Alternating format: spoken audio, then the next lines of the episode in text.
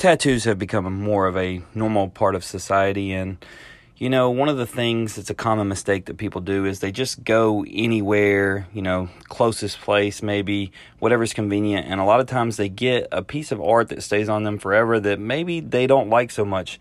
So let me help you and eliminate that problem. Go see Jeff Lee Watts. Easy Flea Tattoos. You can find him on Facebook or Instagram, and you can find him at 1731 Dancy Boulevard in Horn Lake.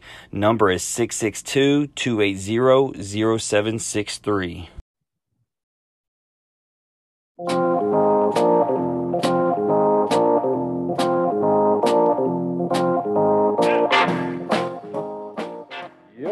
What's up, everybody? It's time for the And Off the Bench podcast. I am Daniel Ball, and I'm joined as always by my co host, partner in crime, my brother from another mother, Jim Cross. And Jim, tonight's episode 28 titled Into the Lion's Den because tonight we have freshmen, baseball sensations that are getting thrown straight into the Lion's Den. This is their first year at big time Division One schools helped me welcome on to the show with the biggest interview in podcasting this week.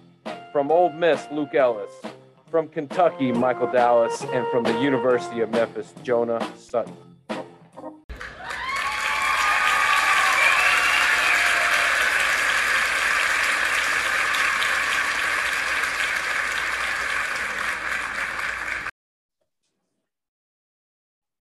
Gentlemen, welcome to the show. I'm going to start off and just say thank you for, for being on here. Heard a lot about you um, over the past couple weeks. Um, excited that we got all three of you guys on tonight. But I want to start off and, and kind of get to this camp. All right. Jim talked to me like I feel like he was a part of this camp because he had so many details and, and so many things to say about it. He said, first and foremost, you guys did a great job with the kids. But Luke, I, I want to start with you, man.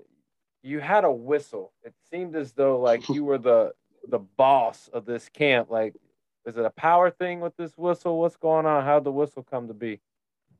Uh, I kind of just got one because I was like, well, I don't want to deal with uh, kids running around and me not being able to yell loud enough so they can't hear me. And then uh, I was like, you know what? Might as well just get a whistle and see how it goes. Yes. So, so, so when when I was a PE teacher, that's what I used too. It was just easy. You yeah. could get you could get attention, and you could tell the kids could tell by how hard you blew the whistle whether you were mad, happy, sad, glad, or whatever. So it was fun too. You. I mean, it was. I mean, it was fun to using the whistle. I mean, I, I didn't mind it at all. Yeah, I'm sure by the end of it, they were they were waiting on the whistle. They were expecting it. They bought into the whistle. Probably so. Yeah. All right, Michael, man. Look, I, I, I gotta I gotta rag on you a little bit, bro. I heard you were dropping bombs on the T-ball fields, man. What's up with that? Oh yeah, man. I had to show the kids, you know, how to do it. Uh, Luke and Jonah had to take some swings, and uh, they didn't get it done. So, you know, I had to step up in there and show the little kids how to put the ball over the fence. I hear you, man. That's that's probably the only fences I, I could probably knock it out of these days is, is the little league. I, I need to stick to wiffle ball, and th- that's my size field. So I could I could dominate on the wiffle ball field. Um, but you know, Jonah, I think I got to give you the most accolades for this camp because if you've spent enough time like I have with Jim's son, mm-hmm. that little buster will drive you crazy. Um, but Jim said he did a great job. I'm sure there were struggles, but like talk me through it. Um, what were some of the struggles, but inevitably, how did you get him to the point where he was listening and taking coaching? Because he ended up with the most heart award. So, like, how, how did that happen? What did you do? What are the tricks? What are the secrets? Because I know Jim is going to be taking some notes right now. Well, I mean, the kid is goofy as all get out, but he's super fun to be around. So it's kind of like you just kind of got to match his energy. So I just try to match his energy and everything. And, you know, once you get in that groove and he stops trying to like one up you and then he's really like, oh man, we're like the same. Then he's like, your best friends. And he's like, now I want to listen to you. Now I want to work with you. And then you just have a good time from there. So it's kind of just like, you know, with kids that age, you just got to have fun with it because at that age, the most important thing is making sure that the kids are having fun and everything because at that age it's it shouldn't be all this you know this, this crazy competitive stuff that they got going on now. It should just be about having fun and learning the game and you know there's no point in like coming down on a you know eight year old or whatever. So you just kind of Yeah. gotta have fun with it. Yeah, I mean it's it's something you know you say that, but I think you you three especially going into your first year at a big school, I, I think that's something to remember and, and keep keep on the the you know the tip of your your tongue because you got to have fun. There's going to be a lot of pressure over the next year. There's there's going to be a lot of like intensity. The speed of the game is going to be fast, but don't forget the reason why you started baseball in the first place.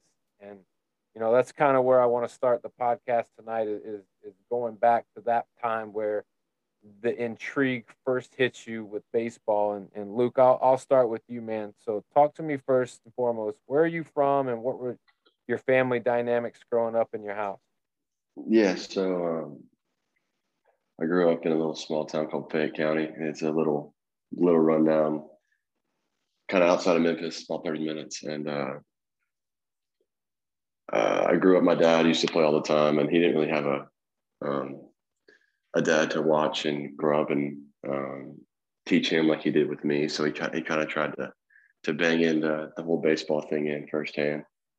So I started playing when I was four. I was playing when I was four um, bunch of t-ball stuff and uh, i got really good uh, with about nine and i was like maybe i should try this travel ball thing and I tried travel ball first week uh, got into aaa and I, I thought i was going to get in double a team like i wasn't very good um, A first three weekends i had like 16 strikeouts like most of the team like my ego was dropped to an all-time low um, and then after that, I was like, look, dude, like something has to change. And me as a nine year old, 10 year old, I was like, look, if you, if this really wants to work for you and, you know, I love the game so much, I got to do something else about it. So it was a little bit of that change in mindset and a lot of prayer. Um, and I got better and I keep, I kept getting better and better. And, um, really just the help of like my dad, like pushing me all the time, even though if I didn't want to do it, um, really helped me a lot. And, uh, I keep growing up, about 12, 13 now. Um, my team kind of separated AAA team and I could try a majors team. And I was like, I'm not good enough for this. Like, not good enough at all. I made the team. And I think this was with Michael. It was the um, Germantown Giants. Um, if Michael wants to pitch in there, I think it was, you, were you on that team, Michael? Yeah, I was actually at the tryout. You remember when we tried you out at that like rag shag field? In Like- Germantown, right? In Germantown. Yeah, somewhere in the middle of nowhere. And we Yeah, were like, who was this guy? And he actually came out and hit like six or seven bombs, like on this kind of rundown field. And we are like, yo, this kid is actually pretty good. Like the next day, like he was on our team. I don't believe it because I've seen Luke swing it. I don't. I don't know. Dude, I, I- look, look, look at this. Yeah, I I'm a- mean, if I'm you look I'm at a- him now, you wouldn't believe it. I mean, he was definitely a better hitter five years ago than he was today. But Hey, I batted 410 last high school season. I but I, but I'll tell you this, Daniel. I think he had the best hit out of everybody wiffle ball wise. I think he's absolutely. Weren't you the one that smoked one? Yeah, I smoked one to like right center, I think, or something like that. Like I, I mean, he made a wiffle ball travel. I got to give him his due there. So But uh, so with with that, all right. So you play, you kind of work yourself up. You go to this tryout in Germantown. You crush balls and you hit bombs. Um, was baseball the sole focus? Was there any other sports, or at that age it was just strictly baseball, and that's what your dad was pushing? No, I would I tried other sports. Like I played basketball freshman year. I was playing football in middle school, but I knew I didn't, you know, have the talent I did in baseball. And growing up a left-hander, um, it's a little easier to um, get through things. And if you know, if you throw hard, you can throw strikes as a left-hander. It's pretty, uh, it's pretty easy. And I realized that after So my I'm- 14 or 15 year old year. Uh, I'm assuming you you made that that team in Germantown. Yeah, yeah, for sure. I was with them. So I played with Michael for shoot, three years, four years. Um, when we were Germantown Giants, and then we went to the Tigers, and uh, it was fun. Um, I got a lot better. Um, and I didn't really want, I didn't really want to think about, at that point, I was in middle school. I was like, I don't want to think about, you know, being a pitcher or a hitter or whatever that may be. But um, growing up or really getting into high school, I realized that pitching was going to be my go to. Um, and as I kept going to more and more travel events, uh, for my sophomore and junior junior summer, I moved to Atlanta uh, for the whole summer and just played perfect game events for two, three straight months. I didn't go home probably I went home once a month, and it was it was brutal for me because you know I'm a 15, 16 year old kid. All right, so this. so hold on now. So you you go to high school. What high school, by the way? SBA. I went to St. Benedict. All right, so you're at St. Benedict, which you know it's, it's a small private school. Um, mm-hmm. So then you're Fayette County guy, small county. You go to St. Benedict. You're playing for all these you know reputable travel teams, the Giants, the Tigers, and then you decide, you know, I'm gonna go move out of this small area to Georgia and I'm assuming it's the East Cobb area. Yeah, for sure. And then you stay up there over the summer. And how, how long was that? Was that one summer was, season or multiple summer seasons? Yeah. So my beginning of my sophomore year, um, I was in Biloxi for a spring break trip with my high school. And the head of the organization, Team Georgia, came up and he was like, "Hey, I pitched. I pitched really well. I think I pitched four or five innings and a couple. Uh, maybe eight or nine strikeouts, and I was I was dealing. And he was like, "Hey, we want you on my team." And it took my family a while because you know it was so new to us to, you know, try to go to that different like a different like area, and just like kind of be different because most guys around here would just stay. And I knew for me, like if I wanted to go to a college, um, I definitely needed to go somewhere else where I'd be more, you know, more exposed to college scouts. As I got older, I realized I could, you know, hopefully go D1, hopefully, um, even if it's a low D1, whatever it may be, hopefully I could get into one of those schools. So sophomore year, um, I played um, Atlanta for six straight weekends, and the seventh weekend was in Orlando.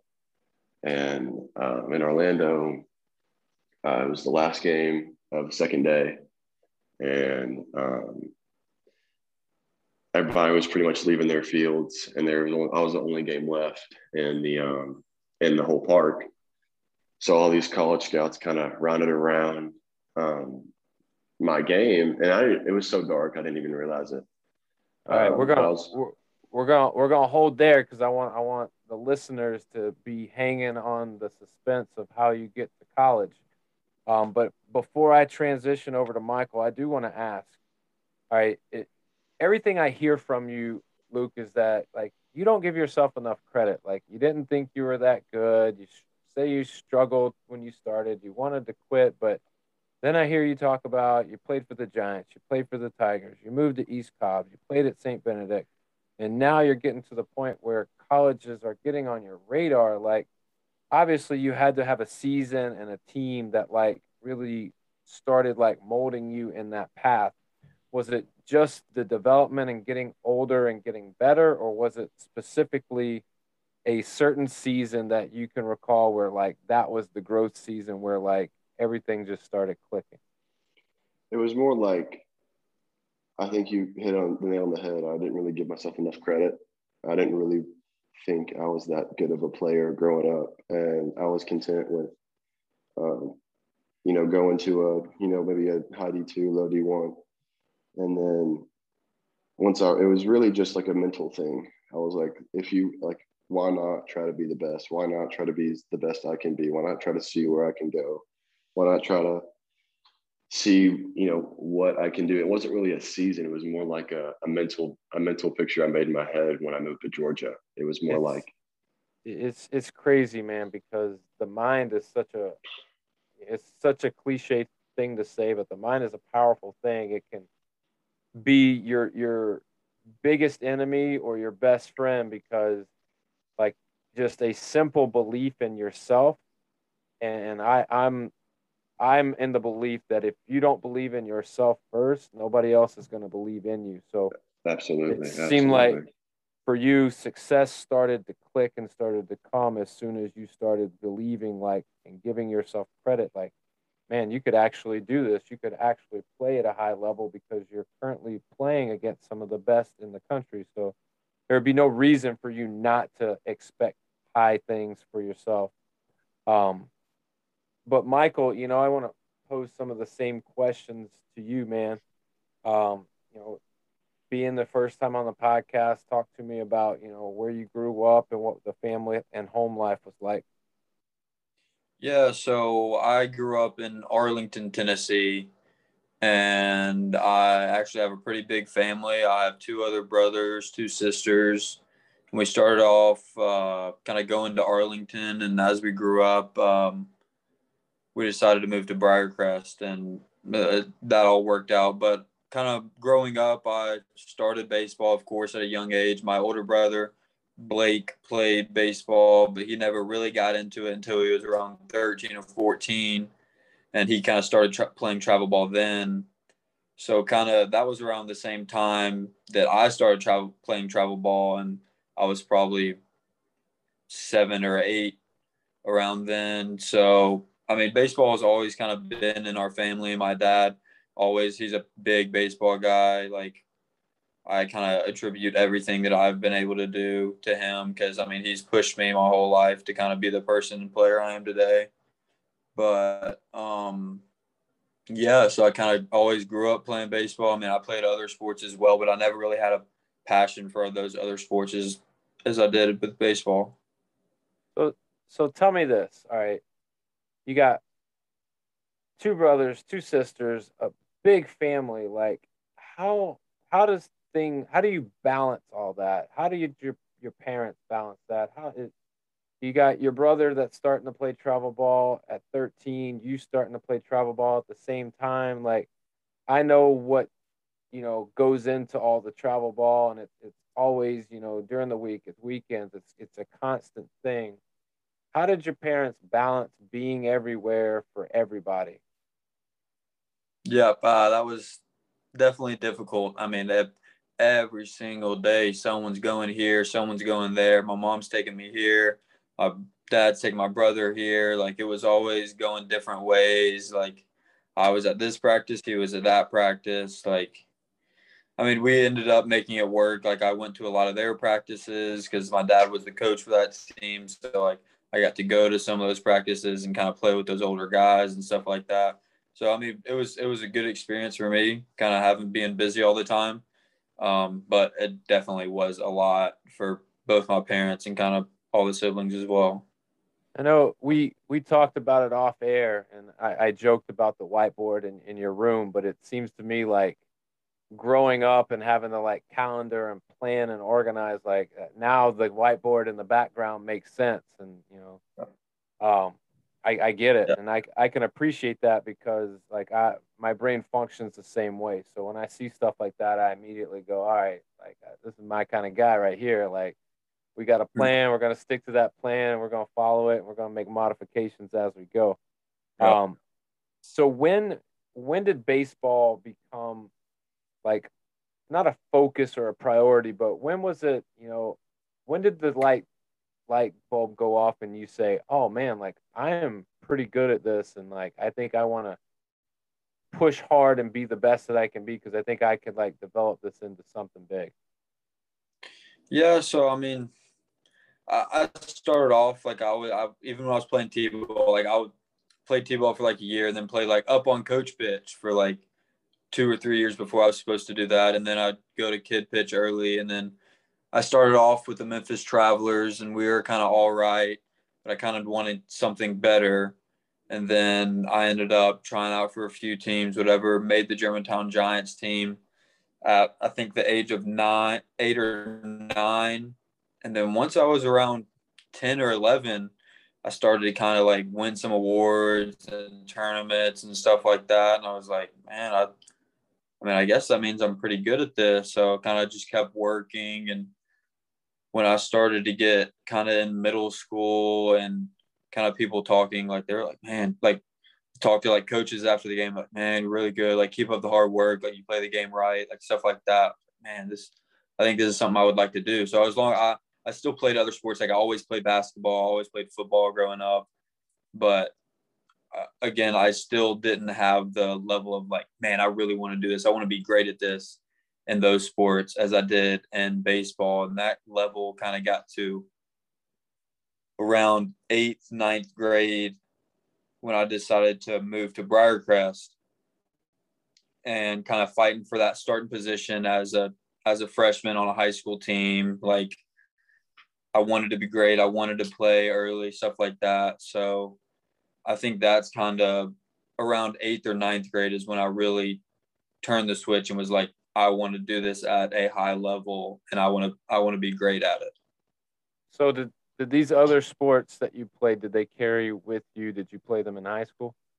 Uh yes sir. I played uh basketball my freshman year, my senior year, and then I played football all 4 years.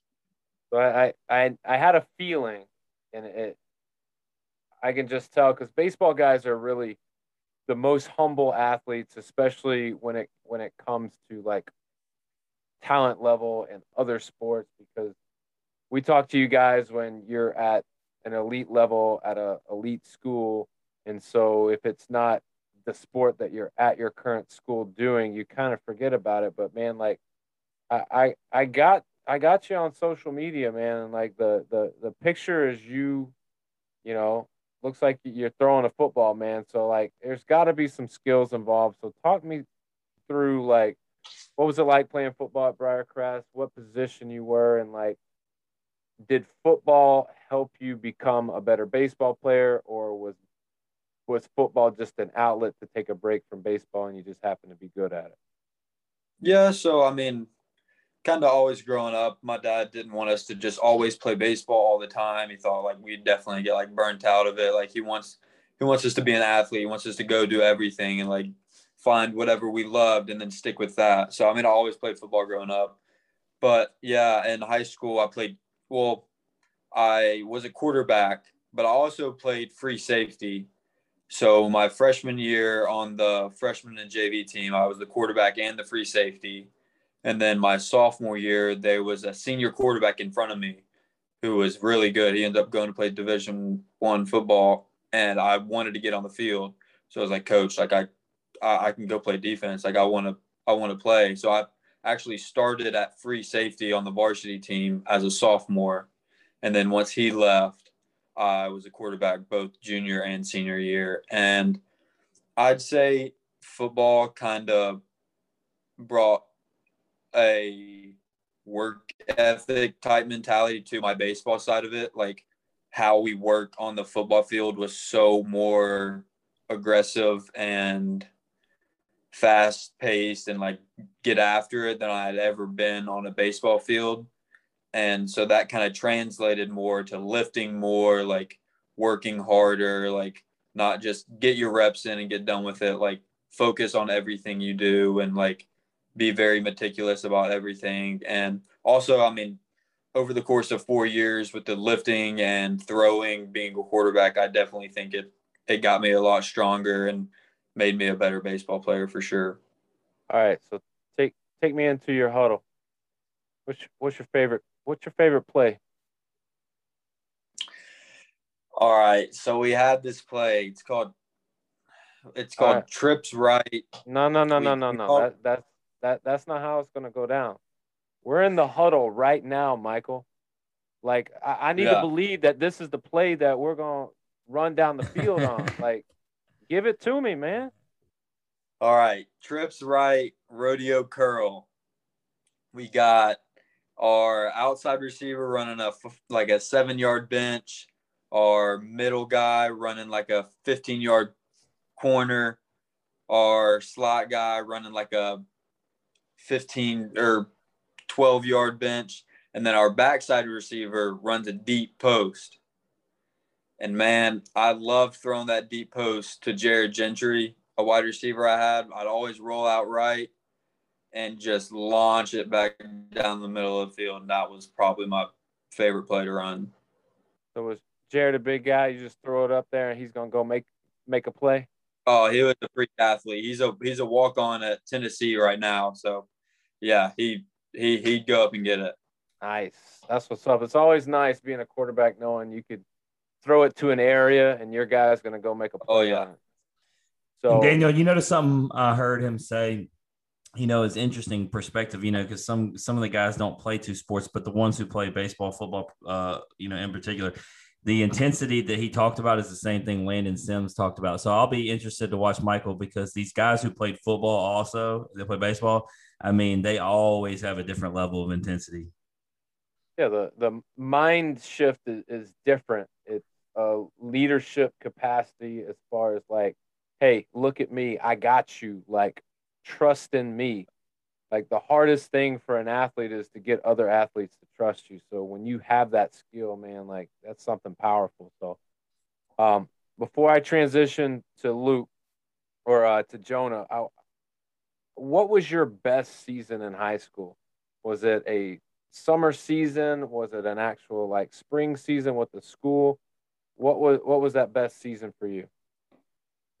Um, I'd say probably the most fun I had was the end of my sophomore year baseball going into the beginning of my junior year football. So that was really when like the recruiting process kind of was big and like I was getting offers and whatever. And also at the beginning of our junior season, we were really good at football. So we we're making a we're winning a ton of games and this and that. We ended up winning one of the biggest games in probably the program's history. And like the next day, I committed to Kentucky, and that for me was like the top. Like, like it doesn't get any better than this right now. So I mean, that was that was probably the peak for me. I I feel you. Well, Jonah, my man, So I, I, I saved my tiger for last, so we could we could we could dive into this, man. So, uh, you know, some same questions. Give us some background on you. Where are you from, and and what was it like growing up? Brothers, sisters, mom, dad. What was it like? Um, I grew up in the Memphis area too. I lived, I lived in Cordova uh till I was about nine, and then I moved to Collierville after that. And I have a huge family. I have five siblings, and I'm the youngest. The oldest is I think 33, and they all played sports. Uh, mom was a gymnast at LSU. Dad went to LSU. Shout out, shout out. Whole Good. family's from, whole family's from Louisiana. Um, my football though was like the big sport in my family. My dad played in uh, high school. My two older brothers were really good in high school. Um, and then my sisters did like horseback riding and stuff like that. But my youngest older brother, he's 20, he's about to turn 24. He's the one that like started the whole baseball thing in the family. It kind of came out of nowhere, but you know, he was kind of like, I like baseball, so I'm gonna play baseball and he kind of and so me and him were like closest uh as far as my brothers go because he was the one closest in age to me so like my parents had seen like they'd seen the t-ball over and over they'd seen the six year olds trying to go and hit a baseball and it just not working so they're they were kind of like how about you just hang out with jake you uh like go to his practices and stuff like that and then so that's what i did i would go and practice with him when he was playing like tournament ball his his coach would let me like go like field ground balls with him take BP, all that stuff. So I felt like I was part of the team and all that. And then I started playing for myself at nine. So I didn't have that super early start. But honestly, I think getting to practice and like sometimes even hit off and play with like 13 and 14 year olds when I was seven and eight, I think that honestly better prepared me because it was like, like the speed of the game at 9U didn't, it didn't overwhelm me the way I thought it would because I kind of like been around older people. So, I mean, that It- definitely it- helped out a lot. It seems like mom and dad had like the secret plan. They were like, "Yeah, go go play with your brother. Yeah, go do that." I don't know They- if that they- was it. I think it was more. I don't want to watch you try to hit a baseball when you're six and us have to sit out there for two hours. They'd done that five times.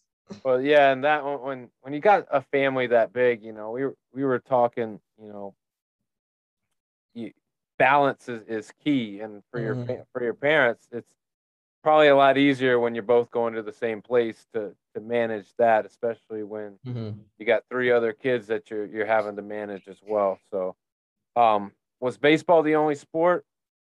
Um, I played like I played one year of basketball as like a little kid. Wasn't my thing. Quickly quit that. I played one year of soccer when I was a kid. Wasn't my thing. Baseball, I stuck with the whole time. I played three years of football from seventh to ninth grade.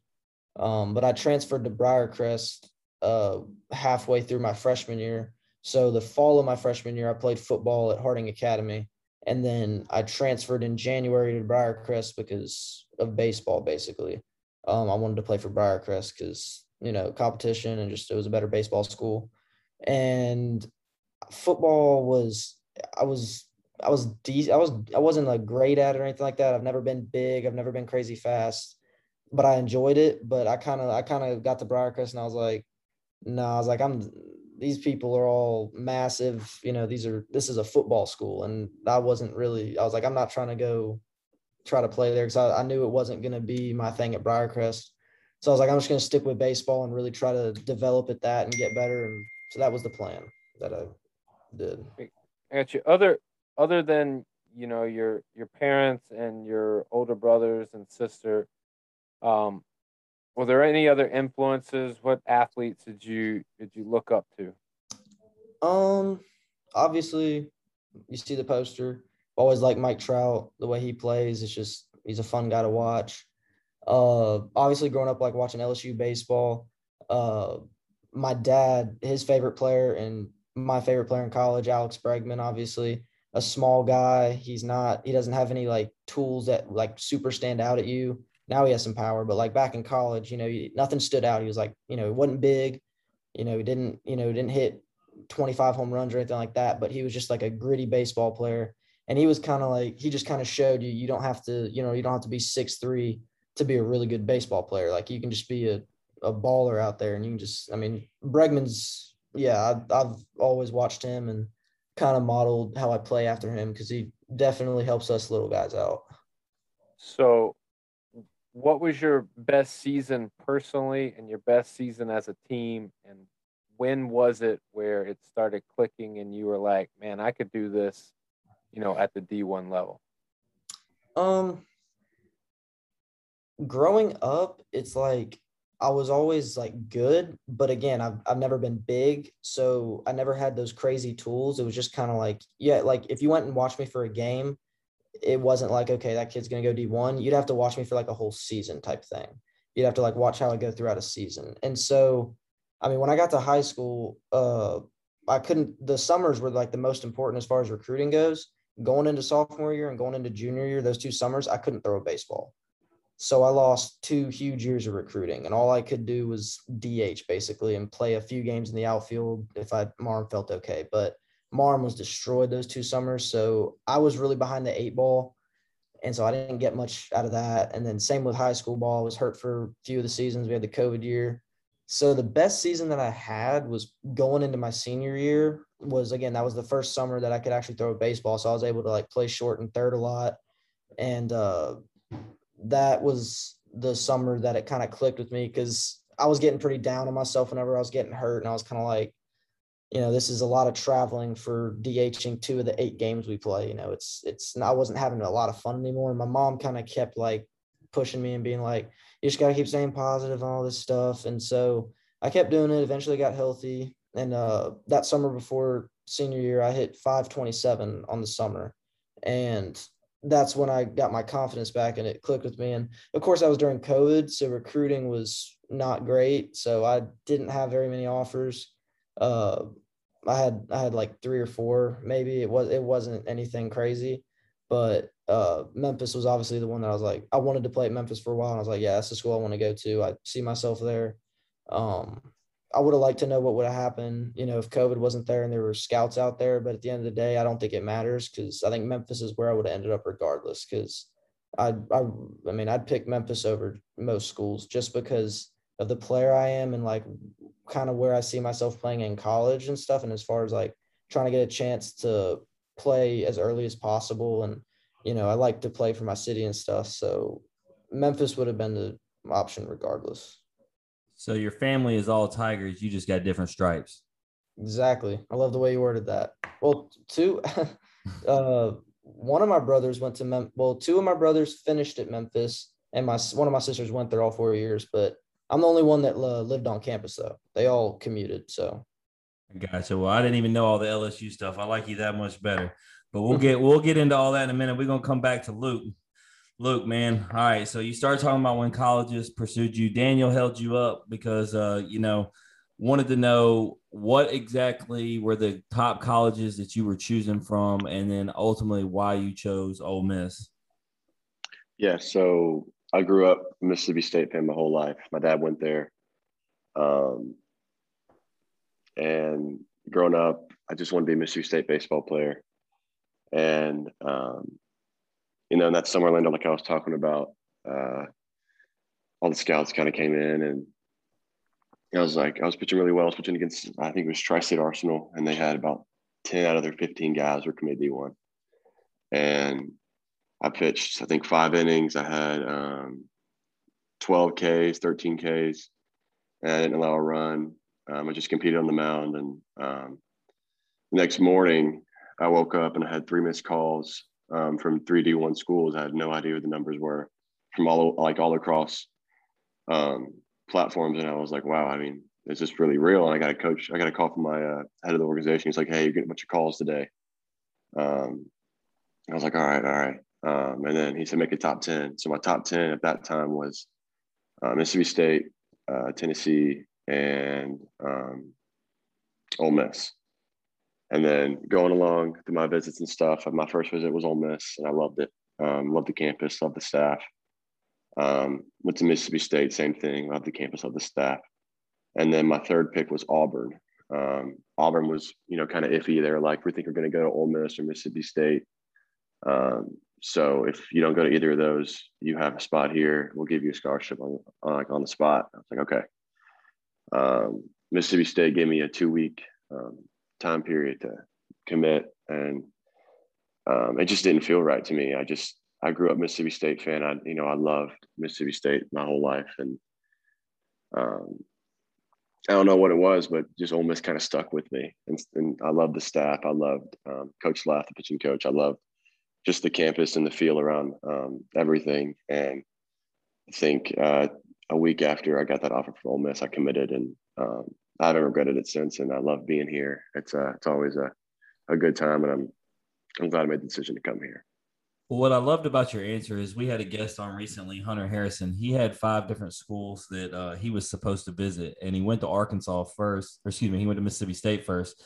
Um, and he chose it right out the gate. He didn't go to any of his other visits. And we told him, like, man, like, even if you know that you're going to pick Mississippi State, like, you got to go check out all the schools and make sure, like, make sure it's the spot. And then, if anything, like Daniel told him, like, people are going to be treating you nice. And if someone's going to treat you nice somewhere, you got to go.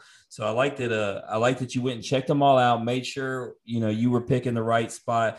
Um, you know, me and you've talked. I mean, Mississippi State, Ole Miss really can't make a bad decision. That that's the that's the good thing. Like between yeah. when you when it comes down to those two, but it, it is also intriguing that you know it, it it really speaks to Ole Miss's program that you being a fan of Mississippi State went to Ole Miss, and you know y'all got y'all got a stellar group coming in. I mean, so I've gotten to watch Hunter Elliott, Riley Maddox, Mason Nichols, Braden Sanders. I mean, y'all are coming in with a freshman class that is loaded.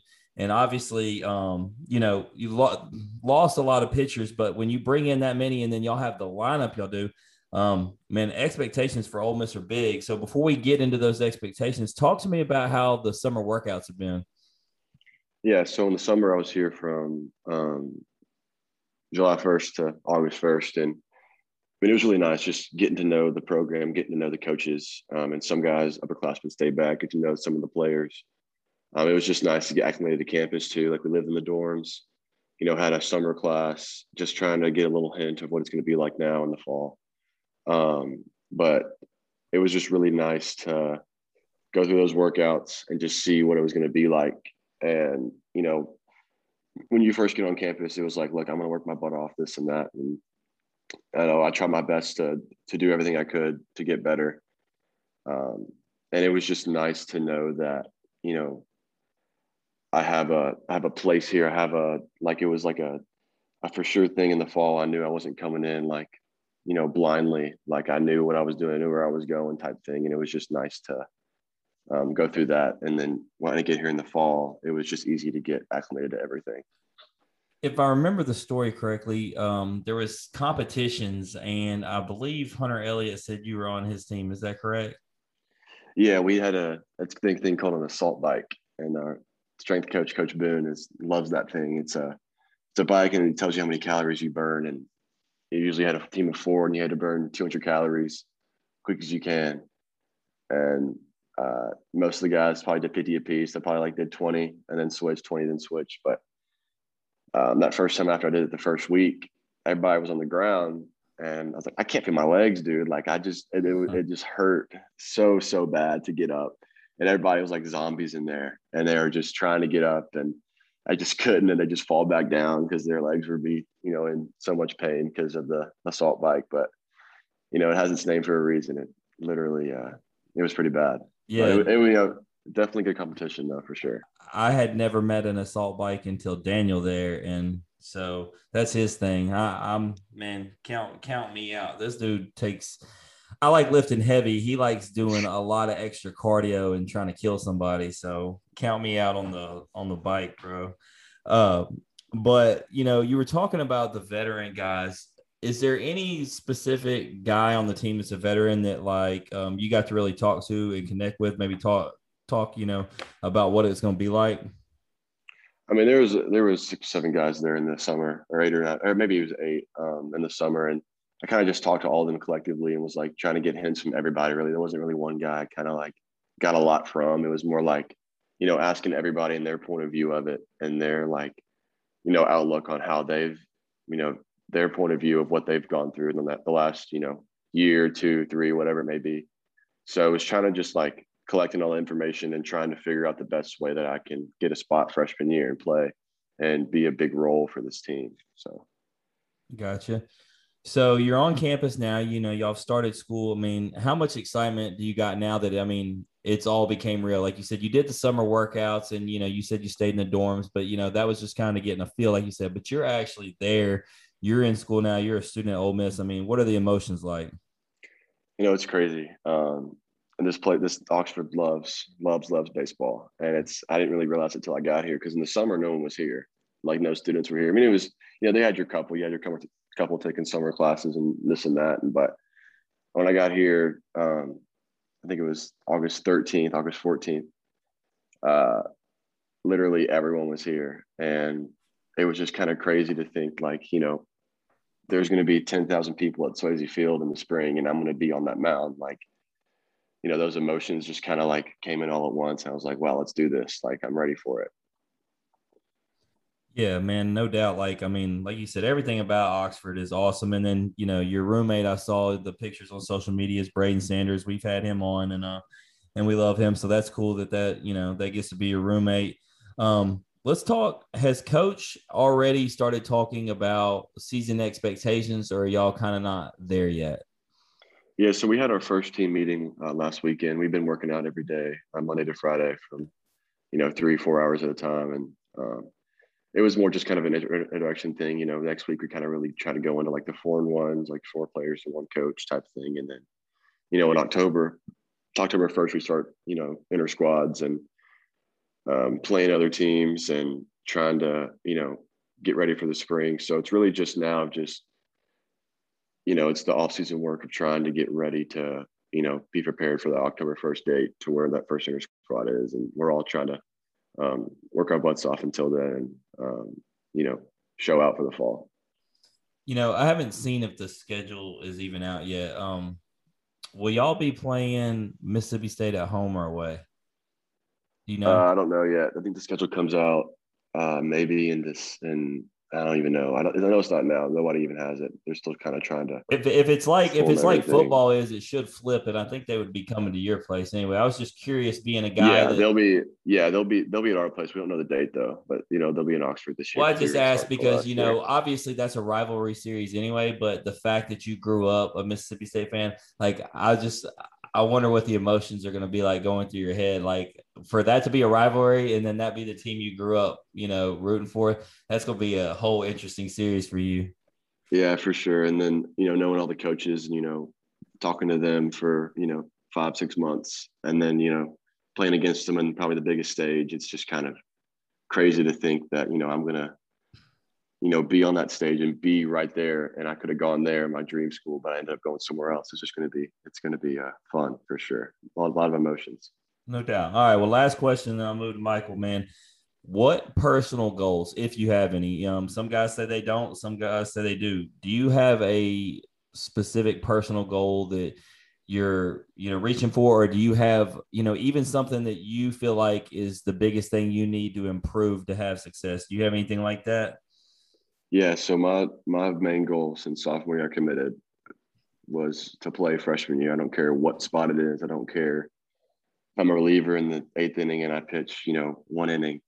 Like I, I don't care. I want to get on that mound freshman year and show what I got and show that, you know, I belong on the mound and at Swayze Field. So, you know, from you know, coming here and, you know, with school and everything around you and it's just you gotta like for me, it's just stay on track, stay, you know, and I'm kind of mind or goal oriented.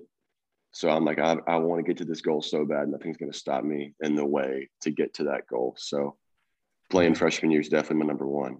Well, like Daniel said, believing in yourself that you can do it is a start, and it sounds like you're there. So, man, uh, best of luck is uh freshman season. You know, I'll be watching. Let's let's get to Michael, man. Let's let's get to it. He already said that uh, he committed to Kentucky and uh, took that question away from me. It's all good, you know, whatever. Um, so why why why Kentucky, Michael? For me, it was the relationships I kind of built with the coaches. So I had I had camped here once, I had visited here once, but the second time I visited, um, they really sat me down and and took me through like a presentation about like this is our program this is what we stand for like this is how we're going to play the game um, and kind of like this is what kind of player we think you are and where you fit into our program and stuff. And kind of everything they were saying was kind of everything i had thought about myself growing up and how I wanted to play the game. Like I wanted to get after it. Like I wanted to leave everything I had on the field every single day. Like I wanted to win every single game I played in and stuff like that. So really kind of the people and the relationships with the coaches along with the absolutely crazy facilities we have now. Uh, I mean, it was a perfect fit for me. Yeah, and so you know, Luke was just talking about, you know, doing what it takes to get on the the field freshman year, but you have a little bit of an advantage. If I understand, uh, you know, when I've heard people talk about you, you can probably play most of the infield. Is that correct? Yes, sir. So I mean, that's what I've definitely um, had luck with. So I'm, I mean, I've grown up playing shortstop, but kind of at a young age, it was always instilled in me to like be able to play anywhere because you never know whatever level you go up to who's going to be in front of you at that main position you have. And being able to be versatile will get you on the field. Um, so as long as you hit you play but you have to play a position. And i mean i can play sec i've always played short can always i've played second played third. You can stick me in the outfield you can pretty much stick me anywhere. And and I'll contribute to the team. So yeah, that's been a that's been a really kind of growing up, kind of playing everywhere. Yeah, man, that's a that's a nice uh thing to have in your pocket because you know you know obviously we had Cameron James on here and he was a shortstop his whole life as well. But you know, in order to get on the field, he had to play third base that freshman year, and and that's what he did. So I feel good with the fact that you are versatile enough to play anywhere that you're to find a way on that field. And you know, you said as long as you hit too, and that's a key component. And if I've if I've seen or heard anything about you, I heard your work ethic as far as uh, hitting is good. So I, I feel like we're definitely gonna be seeing you on the field. Let's talk about your summer workouts, man. How how'd they go for you? Yes, actually, my summer was a little bit different than Luke's. He got on campus early. I actually went up to uh, New York to play in a summer league. So I played in a the Perfect Game Collegiate League for pretty much two months. I mean, I went up there and every day it was it was actually a crazy new experience for me. It was the first time I've really moved away from my house and stayed somewhere else for a long period of time. So that was really different. And um, what was actually really different was having to cook all my meals. That was probably the biggest thing I had to experience. Um, so I stayed in an apartment with uh, me and my buddy, who's actually also a Kentucky. We played there together. And so every morning we'd wake up, cook breakfast, go work out, come back, cook lunch, go to the field around 1 30, and then play ball the rest of the day, maybe not get home until 11, 11.30 every night, wake up, do it again the next day. Did you, you know, since you said New York, did you get a chance, you know, to take a break from baseball and actually get to go venture out since you, you know, I mean, you are in New York after all? Yeah, I mean, we were in New York, but no, I mean, I I didn't really leave the little small upstate part I was in. I mean, we pretty much had a game every single day, so it wasn't a lot of off time for traveling and going to venture and see all the cool things that New York has to offer. Yeah, I got you. So, what would you say was the biggest thing you gained from that experience? Like, uh, is there anything that you improved in on your game really from from getting to go up there? Yeah, I, from the from the hitting aspect side of it, it was really good for me to experience. Um, uh, the way people pitch in college is a lot different than high school. So going from a, from a high school hitter, it's very easy to just sit there and absolutely hack fastballs all day. You might not get a curveball until you're down two strikes or this or that. But going up there and everybody I was playing against was already a junior and senior in college. So they're they can throw four to five pitches all for strikes at any time in the count whenever they want to. And kind of just experiencing that and the kind of shift of mindset of being prepared for any type of pitch in the count. Like seeing a 2 curveball was very often. Like I saw that all the time, which I didn't ever see in high school. So kind of the mental aspect of hitting changed a lot, which I think is really going to prepare me for this upcoming season. Yeah, it sounds like you made a good decision to go up there. It's definitely going to um, benefit you in the long run for sure. Yep. So you're on campus now for school as well. Um, you know, now that it's real, you're on campus, you're going to classes. Um, you know, what's the what's the emotions like for you? I mean, this is just great deal of excitement. Yeah, I mean, it's a little bit of surreal. Like, man, I'm really in college. Like, this is something you dream. This is like everything you've worked for growing up. Like this is, was your dream. This was always my dream going to play SEC baseball, and now I'm living out that dream. So kind of taking advantage of every opportunity I get, not not letting anybody outwork me, like not not taking any of that for granted. So yeah, now that I'm here, it's kind of kind of just crazy. So, you know, Luke said that they have had their first meeting and kind of got together and went over some stuff. Have y'all uh, had your coach get you together, start talking about expectations or anything yet? Yeah, we had a, we've had a few team meetings, and pretty much what we've talked about is getting to Omaha, and that's pretty much the only thing we care about. Our coach says that literally everything every time he texts us, he's going to send a hashtag that says Omaha 2022 on it, and that is the goal for this year. It's Kentucky has never gotten to Omaha, and that's something we really want to do, and that's something we're going to pride ourselves on is getting there, no matter what the circumstances. And although that is our ending goal, we're still going to take it day by day, like win, win every game, game by game. We always have that in the back of our head of getting to Omaha. That's one goal we really want to accomplish this year. I mean, I love your coach, and I don't even know him. Like talking Omaha already, like I, I feel that. I feel that a lot. But I'm going to tell you because we're really tight with some boys in East Tennessee that they're gonna try to stand in your way. So y'all better be ready to work. Um. Yes, sir. I ain't scared of nobody. I hear you. All right. So let me ask you last question, and then we'll move on to Jonah. Do you have, you know, Daniel, talk about your whiteboard over there. Do you have personal goals set up for yourself this season? Uh, yes, sir. Absolutely. And actually, much of the same thing as Luke. So Kentucky was also up on the board for me at the aspect of it's a good chance to play early for me. And that is something I'm really going to look forward to getting, uh, just absolutely working my butt off and getting that shot to kind of play early, especially as a freshman. Um, so, yeah, personal goal this year get on the field and and if I can't accomplish that, man, just do anything I can to help this team um, get to that ending goal of getting to Omaha, especially because we have a lot of talent on this team and we think we can get there. So anything that I can do personally to help us get there, whether it be earning a starting spot or whether it be pinch running in the eighth inning of a midweek game, like it, whatever it is to help the team get there. I mean, that's what I'm that's what I'm going to do this year. I got a goal. I need to see you and Luke both get action against each other in a game and I need to see that battle. That that's that's my goal and expectation. Somehow, some way, somehow, I need that to happen. Oh, Luke, oh, we're, I, we're gonna make it happen eventually. Luke, I ain't gonna lie to you. He ain't gonna he ain't gonna hit nothing. I'm gonna be honest.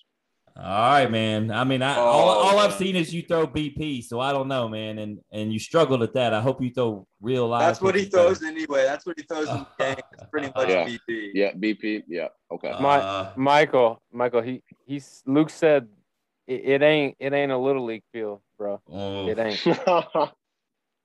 uh, oh, whatever.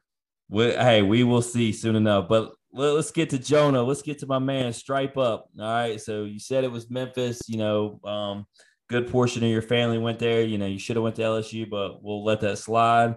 Um, so let's talk. Let's talk about it, man. You said it was Memphis. Um, was there any other schools that you were really thinking about, or is it was it just that simple?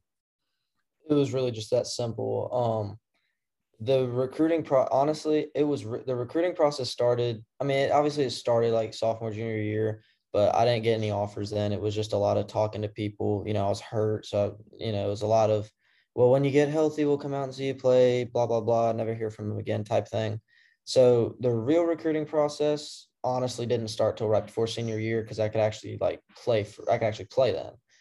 And you know when memphis offered it it wasn't over yet. I was still talking to some other schools that were working out, you know, like finances with the whole COVID thing. They're trying to figure out who's going to stay on another year, who's not, who they need to keep on scholarship, who they don't, and all that stuff. So it wasn't over. And I was still talking to several schools, but I kind of made up my mind. I was like, I mean, even if, you know, these schools did offer me, I, I think I just want to go to Memphis, to be honest. Uh, so it was kind of just a no brainer.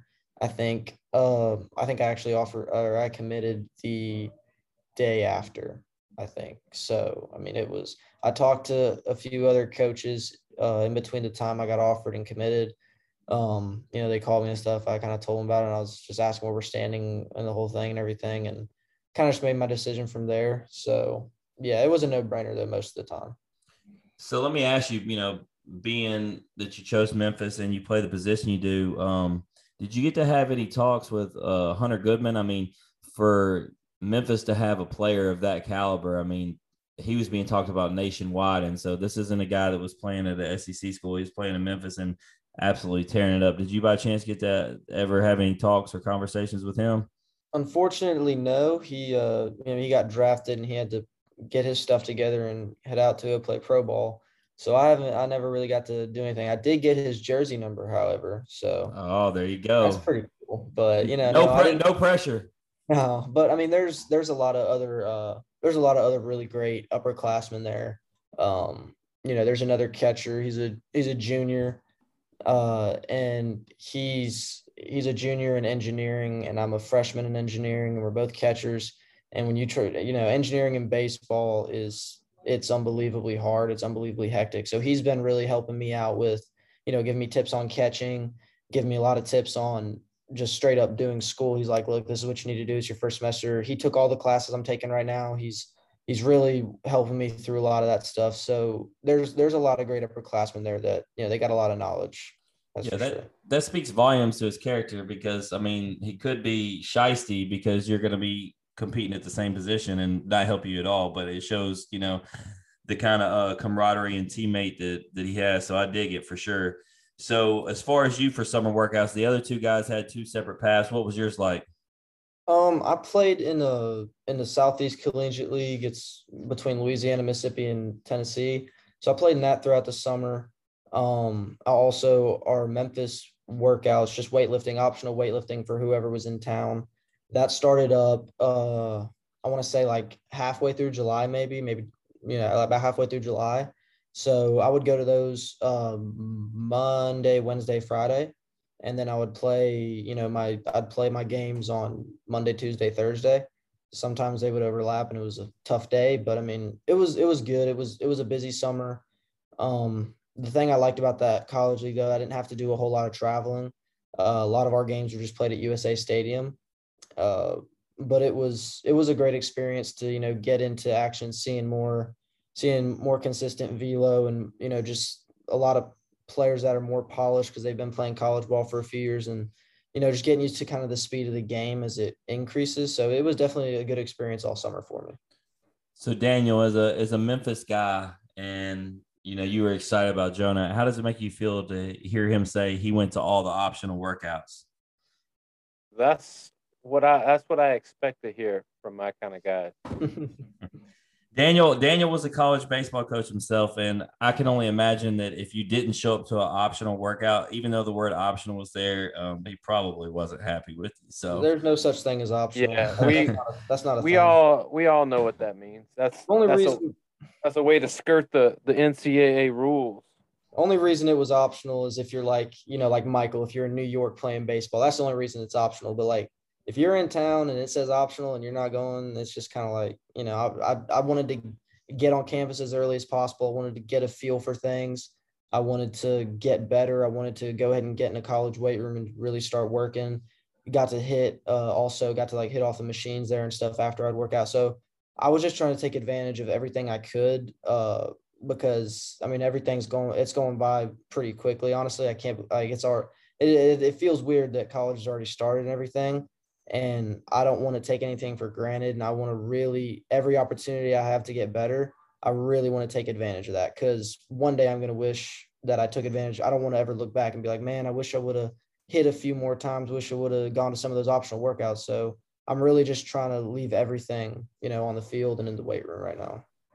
So now, Daniel, you're starting to see after a weekend with these guys why I liked them because it wasn't just them helping the kids. I was able to to see, you know, the work ethic and hear them talk about their love for the game and everything. And so it's, it's showing as we're interviewing them. So, you know, you talked about you can't believe school started. You're on campus now, just like the other guys. Like, I mean, um, how awesome is it? I mean, you, you know, you said you're a Memphis kid, so this has got to be something that's just you, you've always seen yourself doing, and now you're finally doing it.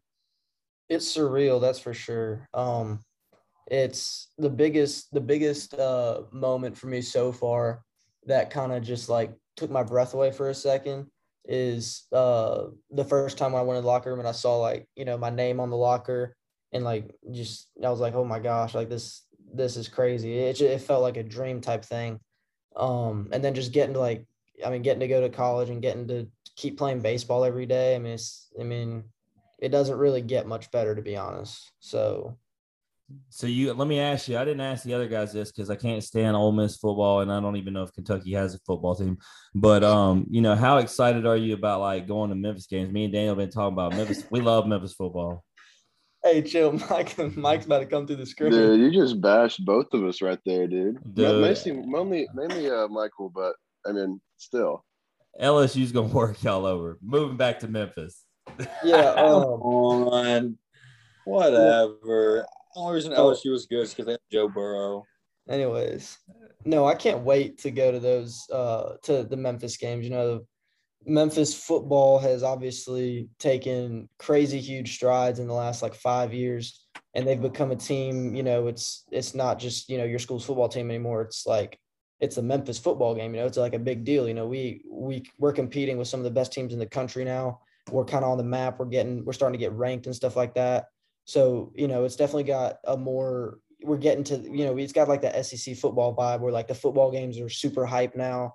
Everyone's tailgating. It's always packed, and hopefully it's full capacity, which I'm pretty sure it will be. Mhm. So I'm I'm I'm I'm stoked for sure. Yeah, we got tickets to the uh, Memphis Mississippi State game. I'm I'm excited about that just because I root for Cam and them boys in baseball, not not in football. Oh. I hope I hope Memphis goes to work. We even I had Will Rogers on here. He got he got a little arrogant with us talking about what he was going to do to Memphis and LSU. So me and Daniel both we were we ready we ready for Mississippi State games.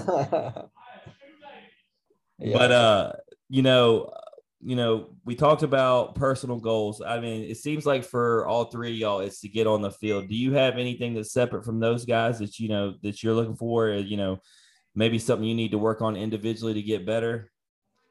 Yeah, I mean, obviously, the biggest goal is working as hard as I can to try and earn a starting spot or just a role in helping the team win in the spring and stuff like that. But another thing that I've really tried to hone in on is learning from older guys, really trying to work on getting better, especially in the fall right now where it's just a grind. So just trying to really, you know, get used to the again like the speed of the game.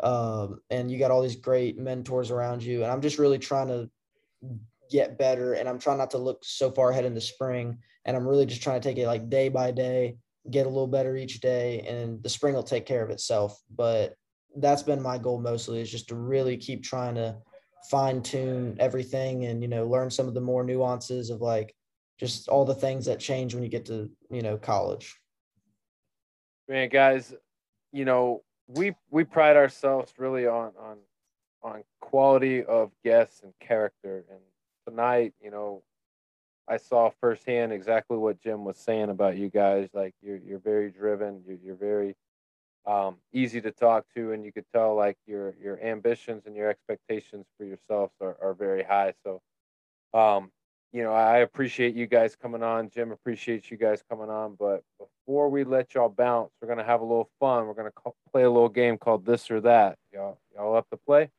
Let's go. All right. So it's it's it's very simple, gentlemen. I'm gonna give you two options. All you do is you pick one option or the other you can't say both and you can't say neither. Y'all good with the rules? Let's Very, do it. Yes, sir.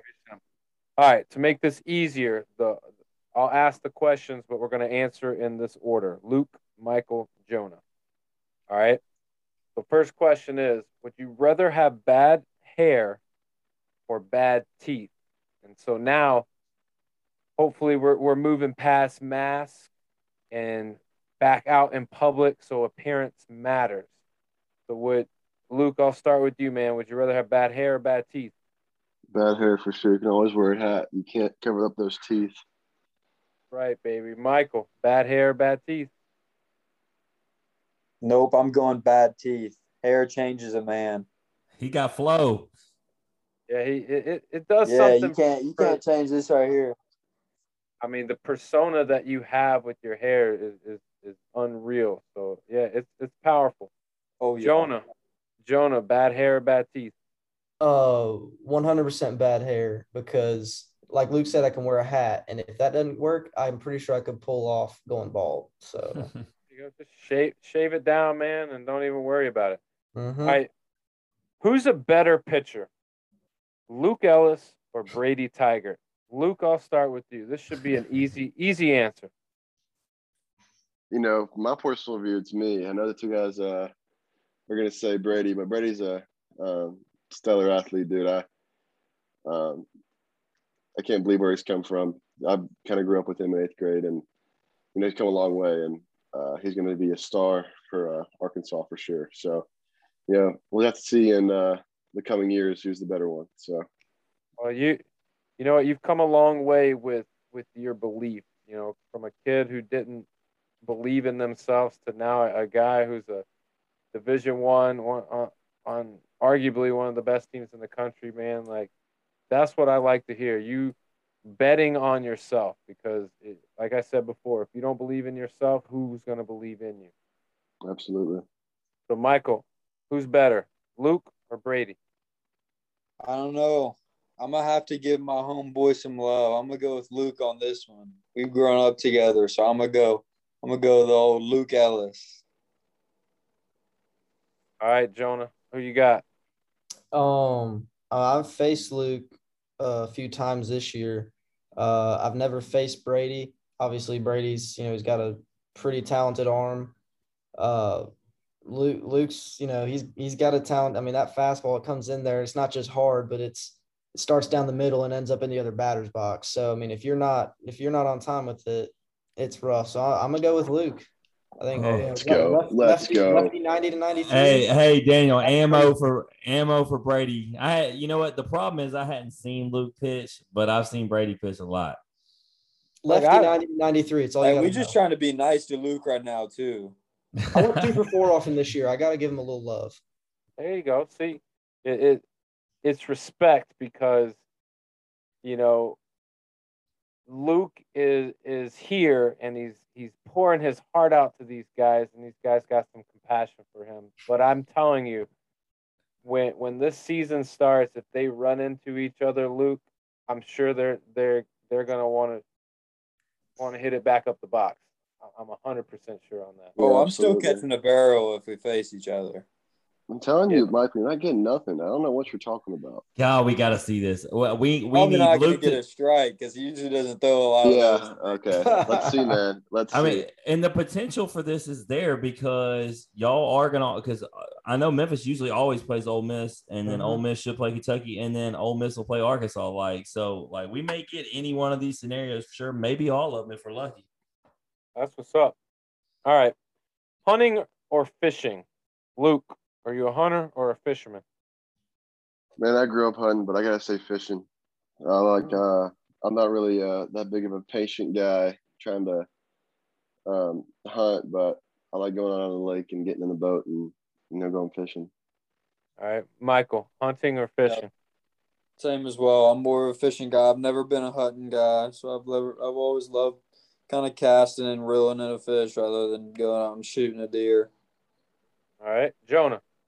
Uh, well, shooting's definitely more fun, but the sitting out there for eight hours and 10 degrees is not. So I'm going to go with fishing for sure. I, I like I like the the thought and, and the, the rationalization. Yeah. Um give give me the warm weather over the cold weather any day. All right. This is this is a, a, a new question and it's become one of the most popular questions that, that I ask. Would you rather be in a coma for 10 years or would you rather go to jail for five years? Luke.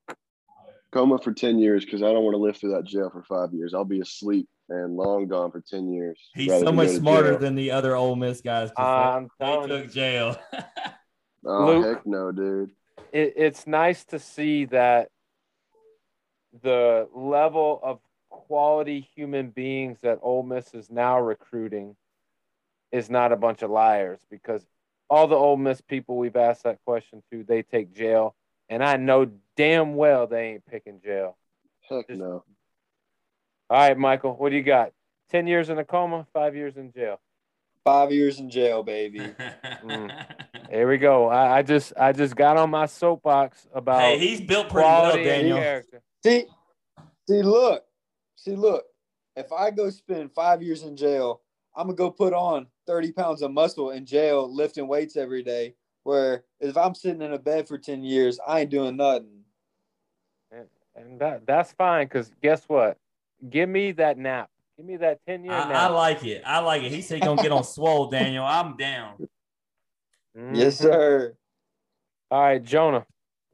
What are you I'm on, picking? Mi- I'm on Michael's side with that.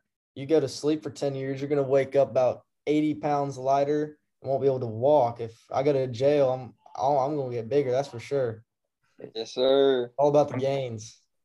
The gains and look, guys, and the gangs. it, it's it's a it's rough out there in them streets. On them blocks, them cell blocks, it's rough. Five years is a long time. A long time. And a lot of things to worry about. So like I said, I'll take that 10 year nap all The, day. the good news is, Daniel, with these three guys' character, I don't think they're gonna have to worry about jail. So we good. No, not at all. All right.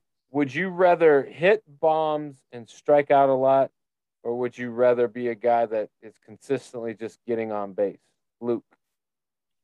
Well, I was uh definitely I didn't hit bombs in high school. Um, trust me, it's a lot better feeling when you're getting on base a lot than striking out a lot, even if you hit a lot of home runs. So I'm gonna go with that uh on base instead of those home runs and strikeouts. All right, Michael. What are you What are you taking? I'm taking the bombs and strikeouts.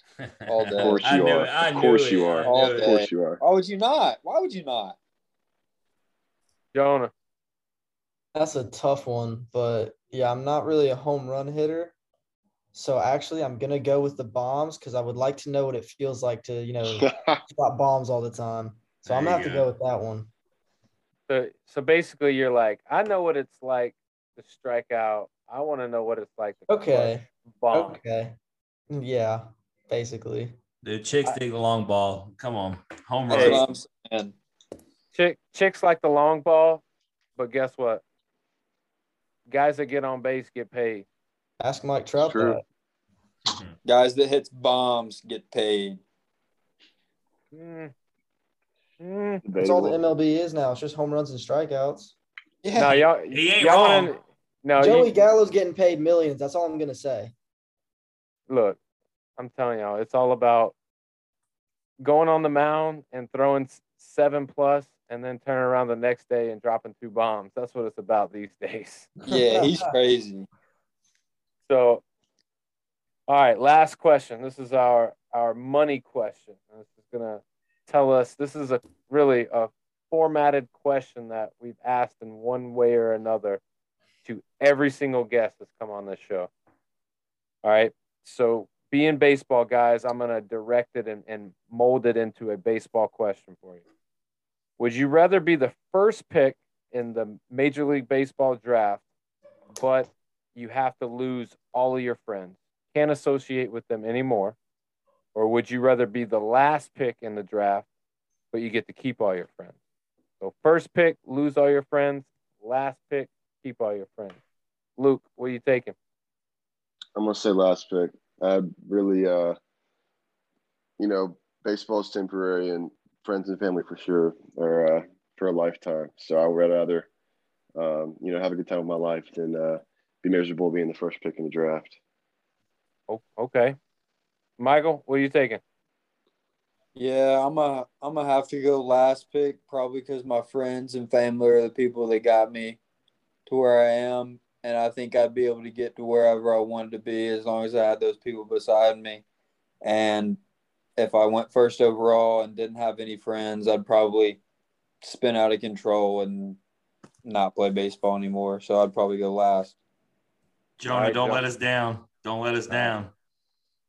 It's a no-brainer. Obviously, last pick. Oh, Obviously. nobody wants that money.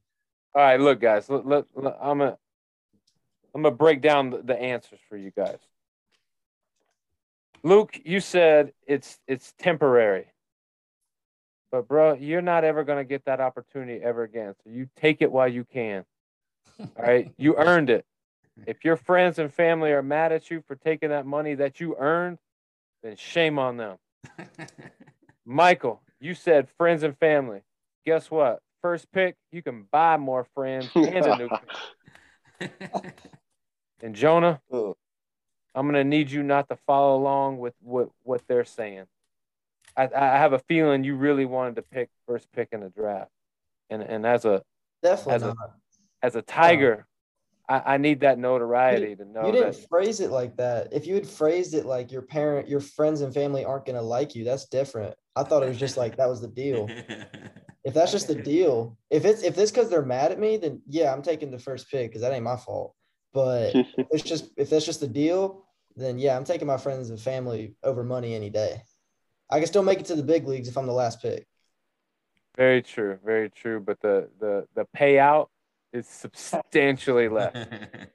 It's about eight million dollars less, Eh, and it increases every year. So there's that. so just to be clear, he would take friends as well. He's just yeah, I. I, yeah. I I always every Thursday I always take the the money side, but I'm a friends and family guy, hundred percent. So I, I I can feel you. I feel you guys where you're coming from. So no hard feelings there. I just like giving you guys some some crap along the way.